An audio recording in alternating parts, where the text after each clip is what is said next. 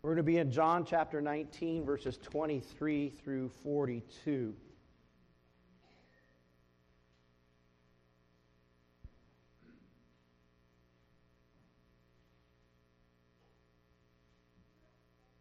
Do you find that when you read the Bible, that there are so many angles to it that you say, wow, I didn't see that the first time through? And Easter rolls around every year, right? And you could say, well, there's just so many chapters in the Bible that talk about the resurrection story, the Easter story. I mean, it, it could get kind of boring and old just to read the same thing over and over again. But there are so many facets and so many angles to the scriptures you go through and just think and meditate on them. And of course, then you have four gospels, and each one of them presents it with a slightly different viewpoint.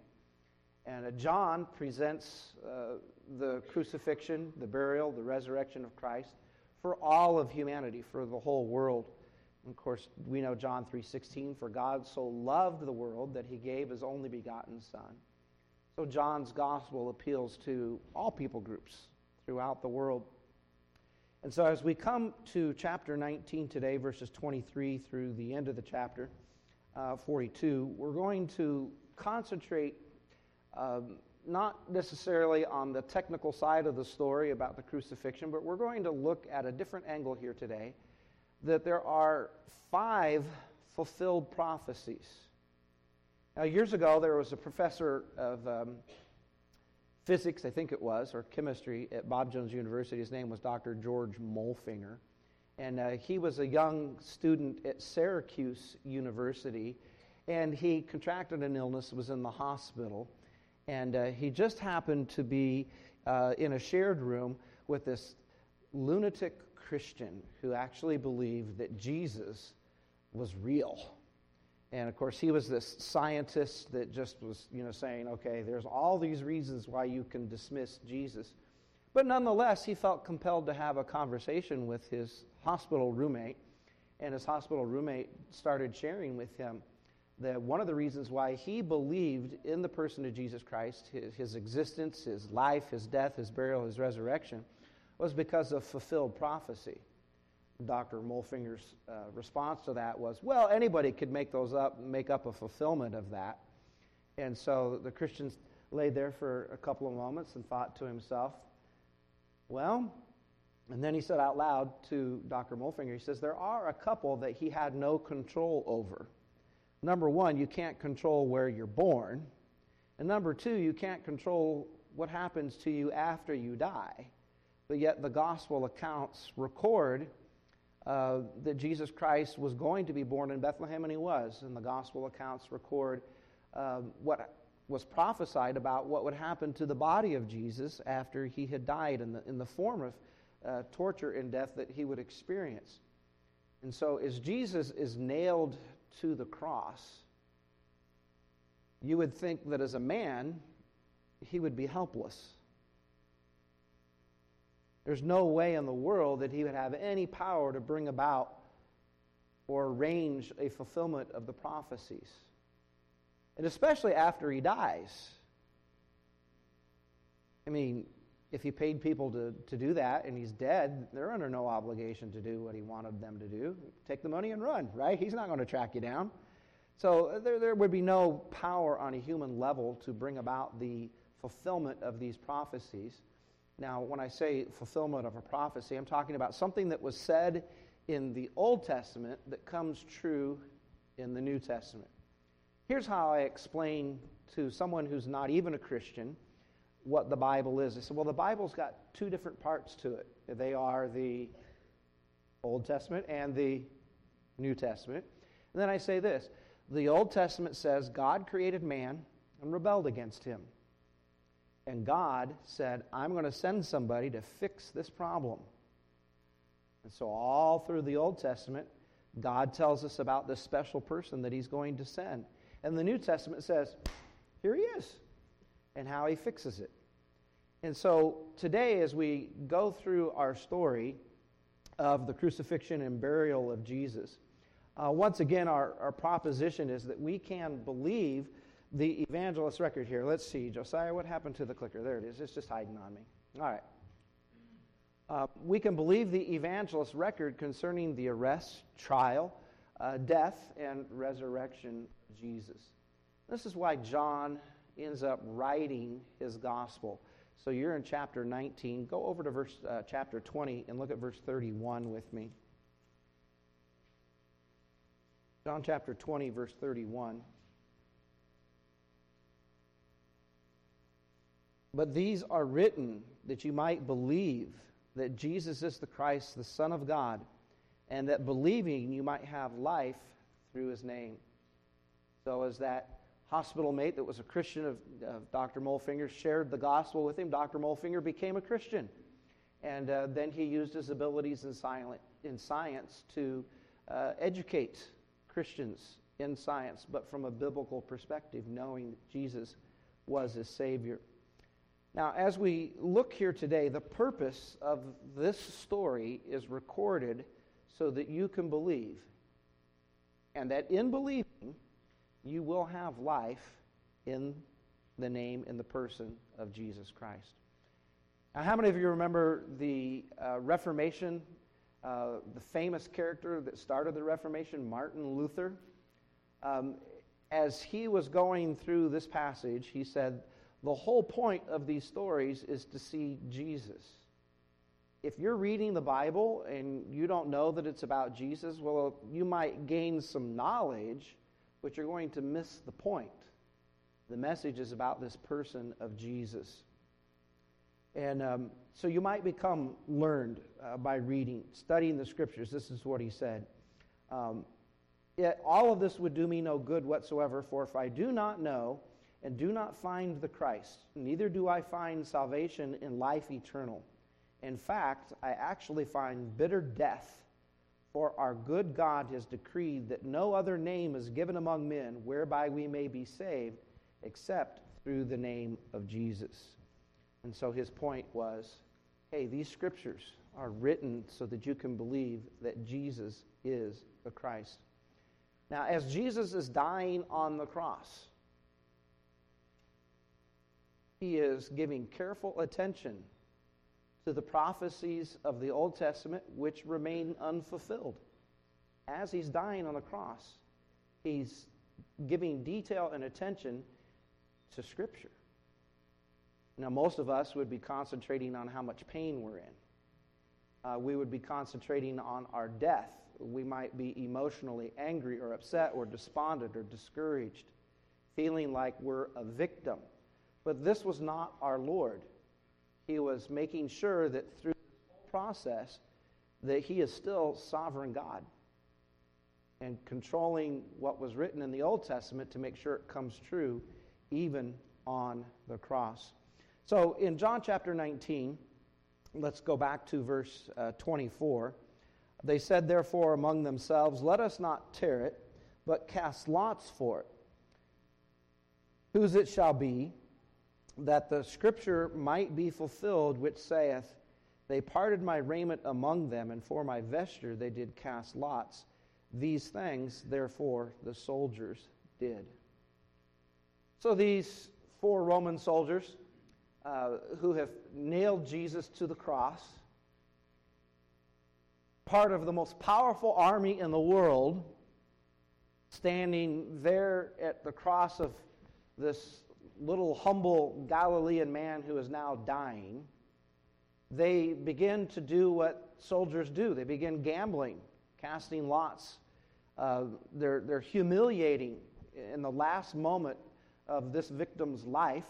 Uh, this is what they do for every person is they gamble they take away their sandals and their clothes and uh, this is the last act of humiliation that these soldiers can do but yet jesus is not a victim Jesus is showing us that, yes, even what seems to be um, an obscure detail, a, a random act of mankind, is yet part of God's plan.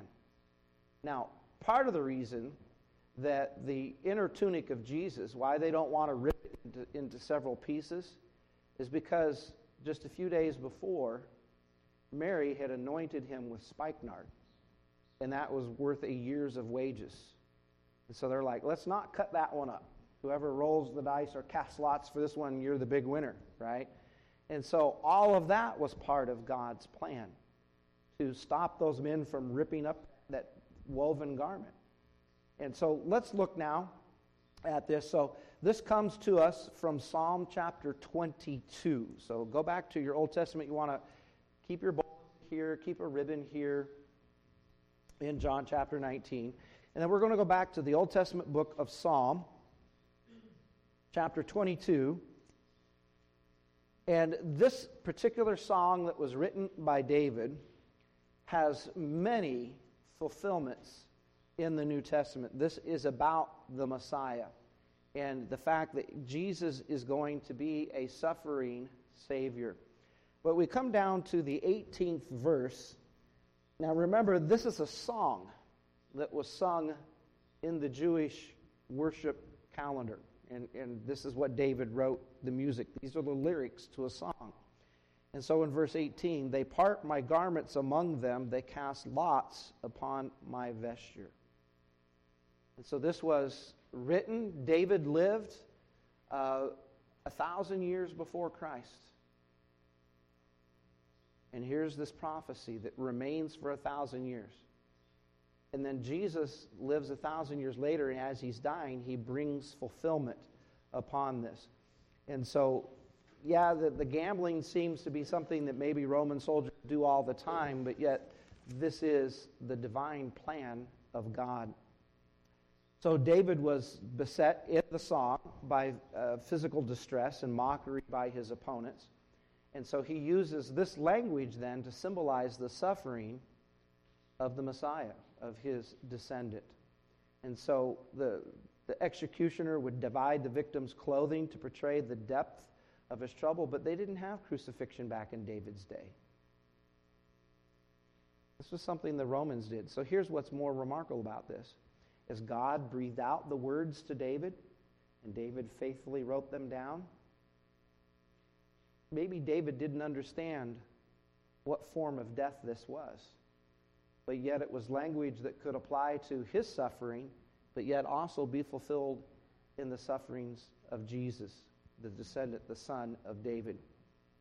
And so David would have no idea about that form of execution that he had never seen, but it was just the type of the suffering that Jesus would have.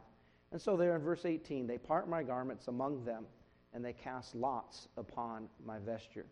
So, this big idea is that we can believe because here, even in the casting of lots, which, you know, it just seems random, right? It, it, have you ever played a board game like that? And, you know, you're, maybe it's Sorry, or maybe it's Settlers of Catan, or maybe it's Risk, or some other game, you know, maybe it's Farkle, you know, and you're hoping for a certain number, and it seems so random that you get that number. Well, there was nothing random about this. This was an act of God. Now, the next thing that we see in fulfillment here, let's go back to John chapter 19, is the fulfillment of the giving of vinegar. The giving of vinegar. So, verse 28. After this, Jesus, knowing that all things were now accomplished. Ooh, now this is beautiful. Has Jesus lost situational awareness? You heard about the, the, the two airplanes that almost collided uh, about a month ago? And uh, the one pilot that works for a major airline, um, he just said, Look, I lost situational awareness. I, I didn't know what was going on around me. And so, if there had been an accident, it would have been my fault. Well, Jesus did not lose situational awareness through the crucifixion, through his suffering. Jesus, knowing all things were now accomplished, Jesus exactly knew where he was every moment, every hour, every minute when he's on that cross. He knows when his life will come to an end. And so he knows when these things were accomplished. That the scripture, now notice this, might be fulfilled, saith, I thirst. It's Jesus is there suffering on the cross, and he says, There's one more prophecy that needs to remain here. I thirst. Now, what was it Jesus taught during his li- lifetime? Blessed are those who hunger and thirst after righteousness, for they shall be satisfied. So, yes, there's a, a physical suffering of thirst. His mouth is parched. But he's also, I believe, spiritually thirsting to bring his work of atonement to completion. Jesus didn't forget to finish the job. He knows what he's doing. And so, this idea here that all things were accomplished, it's the idea of fulfilling one's task. Are you the kind of person that you, you get easily distracted and you forget what task you were doing? And then you come back to it a few minutes later and you're like, oh, I thought I did that. And then just in that thought, you get a little distracted and, you know, it's, it's hard to finish a job. Well, Jesus is finishing the job for you. And so, fulfilling one's religious obligation, um, this is the idea that Jesus is paying the price in full. There's one Greek word behind this. Uh, it comes from this root uh, word of uh, teleos, which means to bring to completion. In another form of that word, they would stamp it on receipts, and it meant paid in full. So the work of Jesus Christ was full payment for your sin and my sin. And he's taking care of every detail. He's bringing it all to completion. He's what, done what we call the finished work of Jesus. When you put your trust in Jesus Christ, it's not up to you in, in your weak faith whether you continue staying saved or not, because Jesus finished the work on the cross. Because there are days when our faith falters, does it not? Oh, I can't believe that I sinned that sin. I must not be saved. Well, as one uh, writer put it this way, to have trusted in yourself um, is an act of sin. Okay? To, to be surprised is really just showing that you trusted in yourself. Trust in the finished work of Jesus because he brought the payment of sin to a conclusion. He paid all of it for you. And so, yes, Jesus is thirsting uh, physically and spiritually. He's suffering the torment, literally, of hell. Hell is being separated from his Father. My God, my God, why hast thou forsaken me? I think that was the hardest part of the cross for Jesus. Never in eternity had he ever been separated from his Father until it came to paying for our sin in full. The price is all paid. And so, he's still sovereignly in charge of the situation. And here he bows his head and he cries out, It is finished. That's the idea, once again, accomplished or finished. He has done it. He's brought this to a conclusion. And so Jesus Christ has paid for your sin. There's nothing that you can do to add to it. You see, this is where so many of what so called Christian religions go wrong. Roman Catholicism goes wrong. It says you have to, to keep the seven sacraments. You have to go through the church for salvation. You have to uh, go through confession and have a holy unction at the end of your life, last rites. You have to go through marriage. You have to, to go through uh, works of service and all of these things. And so the gospel, according to Rome, is yeah, go ahead and ask Jesus to be your Savior, but you're not saved unless you keep up all of the good works and perform all the religious deeds. The Mormons have just a wrong gospel just from the get go. Their gospel is, For by grace are you saved after all you have done. That's not the definition of grace.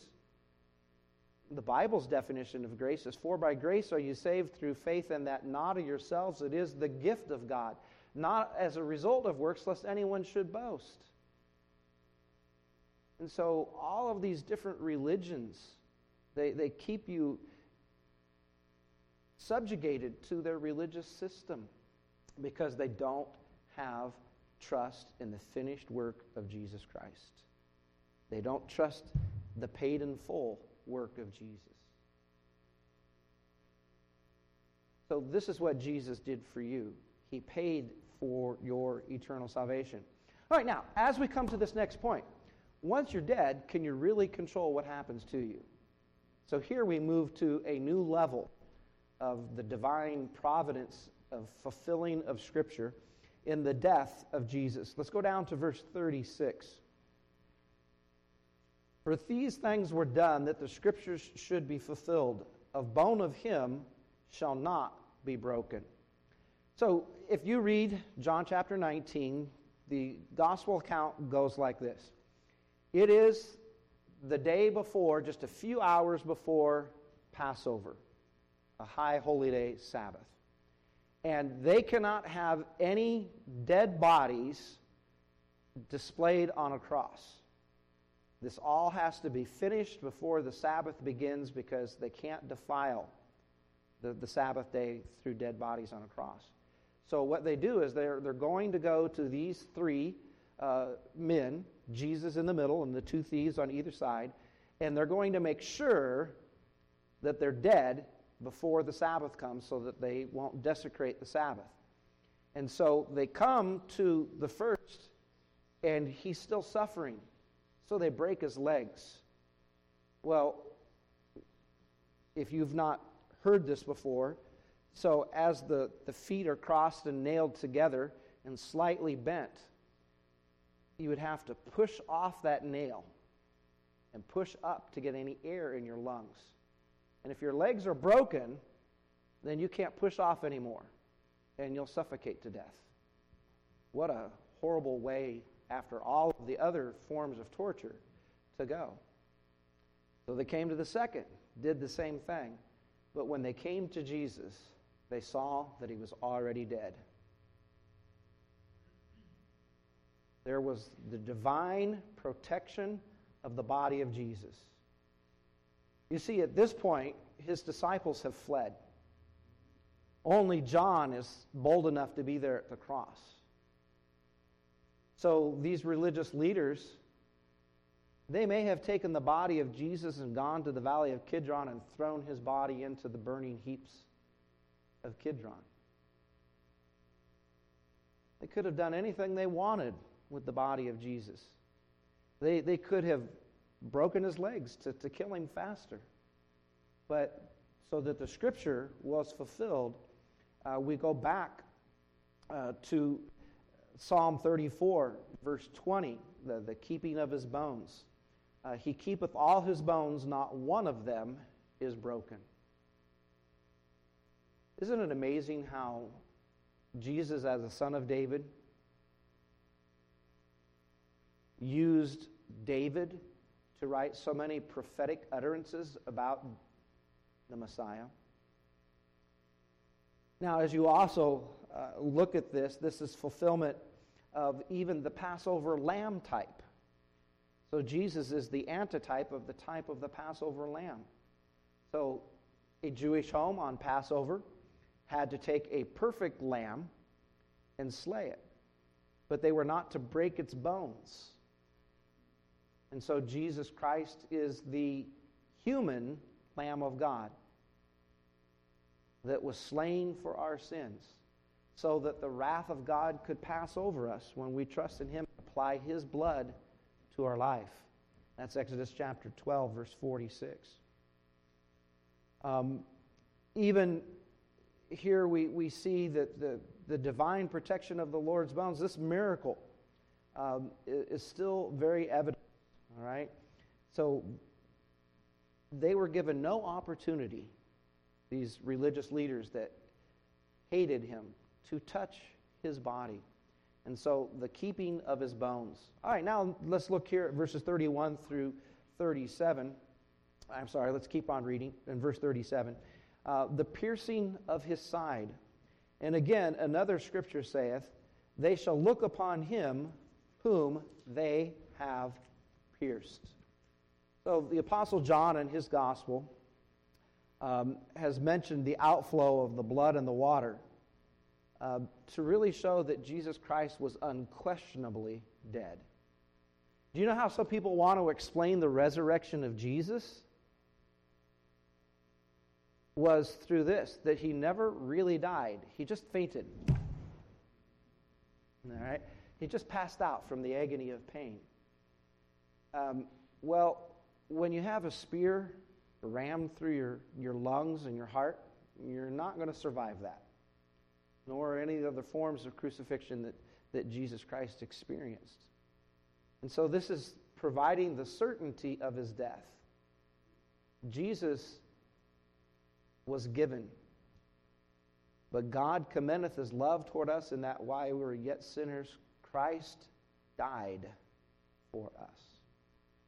It's a substitution where God the Father made Jesus Christ to become sin for us, to bear our sin on that cross. So Jesus Christ becomes that substitute.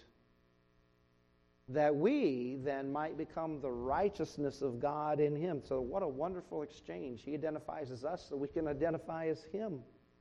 That's so beautiful. But Jesus was pierced. He really did die in our place to give us life. The just one died for the unjust so that those that are unjust and put their faith in Jesus can become just the unrighteous can become righteous in Jesus, the piercing of his body. This is a remarkable fulfillment of the prophecy in the book of Zechariah, chapter 12, and, and verse 10. And I will pour out my spirit upon the house of David and upon the inhabitants of Jerusalem, the spirit of grace and of supplication. And they shall look upon me, whom they have pierced. They shall mourn for him as one that mourneth for his only son, and shall be in bitterness for him and one that is in bitterness for his firstborn. Now, John is not saying that they will look upon him as the coming Messiah at this point. John is saying they're looking upon Jesus as the one that they pierced. The Jewish people killed their Messiah. The second half of that verse will be fulfilled when Jesus returns. They'll see him coming and then they'll realize what they've done as a nation. And they'll weep and they'll mourn. But Jesus Christ is that antitype of that Passover lamb. And in every way, he suffered. He was pierced. And uh, he died for us. And so, as the Apostle John is there at Calvary, looking upon the work that God is doing, he sees the pierced hands and feet of Jesus. And he realizes this, even in his death, is a fulfillment of prophecy. They pierced my side. And so sometimes we sing a song, The Five Bleeding Wounds of Jesus his hands and his feet and his side, that they avail for me. And so here is just another case of the supernatural working of God when Jesus has already died. That he's still in control of all this, the piercing of his side. Then the closing one is the burying of his body. Uh, look with me at verse 41. John chapter 19, verse 41. Now, in the place where he was crucified, there was a garden, and in the garden a new sepulchre, wherein was never man yet laid. There laid they Jesus, therefore, because of the Jews' preparation day, for the sepulchre was nigh at hand. This comes to us from Isaiah chapter 53 and verse 9. So if you want to go back to Isaiah 53 and verse 9, I'll read it to you. And he said, And he made his grave with the wicked and with the rich in his death because he had done no violence, neither was there any deceit in his mouth. Now, just as a side note, as you read the account in, in John chapter 19, there are two men who at this point go to Pilate, who's the Roman governor, and say to Pilate, We would like to secure possession of the body of Jesus. So, once again, God is not allowing his Holy One to suffer corruption. Another fulfillment in, Psalm 22. But here, you need to know who these two men are. Joseph of Arimathea and Nicodemus were two members of the Sanhedrin that did not go along up rest of Jesus, the sham trial of Jesus, the false accusations or charges against Jesus. And these two men, even though they did not come out publicly and say, We are followers of Jesus the Messiah, God used them at this exact moment to fulfill the scripture about how Jesus would be buried. Joseph of Arimathea was a very wealthy man. And so he had a new tomb cut out. No bones had ever desecrated that tomb. There's no family members that have ever been put in there. This is a fresh and a brand new grave. Now, several years ago, uh, my wife and I had an opportunity to go to Israel. We were in Jerusalem. And we went to a place that we call uh, Gordon's Calvary, uh, which looks like the rock formation is the place of a skull. It looks like a human skull. And guess what you find nearby? You find a garden, you find a tomb. And as you read the gospel accounts, the way that the tomb is laid out, it, it meets the gospel conditions. How the angels would appear, on what side the body of Jesus would have been laid, uh, the track of, of, in the stone, it's all there.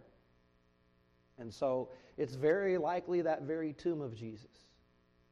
But yet, these two men, they come, and through the studying of scriptures, they knew that Christ would die. They knew that here they could be used of God to fulfill prophecy. And so I believe that this tomb was made just for the Messiah. Now, if that wasn't Joseph's intention, it sure was God the Father's intention to fulfill prophecy. And so let's not necessarily criticize Joseph and Nicodemus for being hidden disciples because God did use them to accomplish his purposes.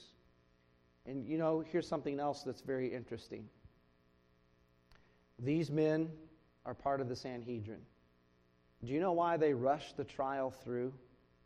Do you remember why they wouldn't enter into Pilate's palace? Because they didn't want to defile themselves because the Passover was coming.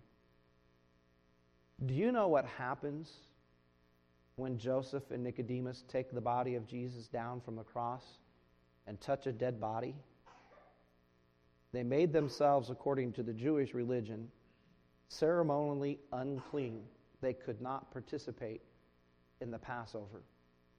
But you know, I don't think that bothered them a bit because they had become clean through the sacrifice of Jesus Christ, through his shed blood.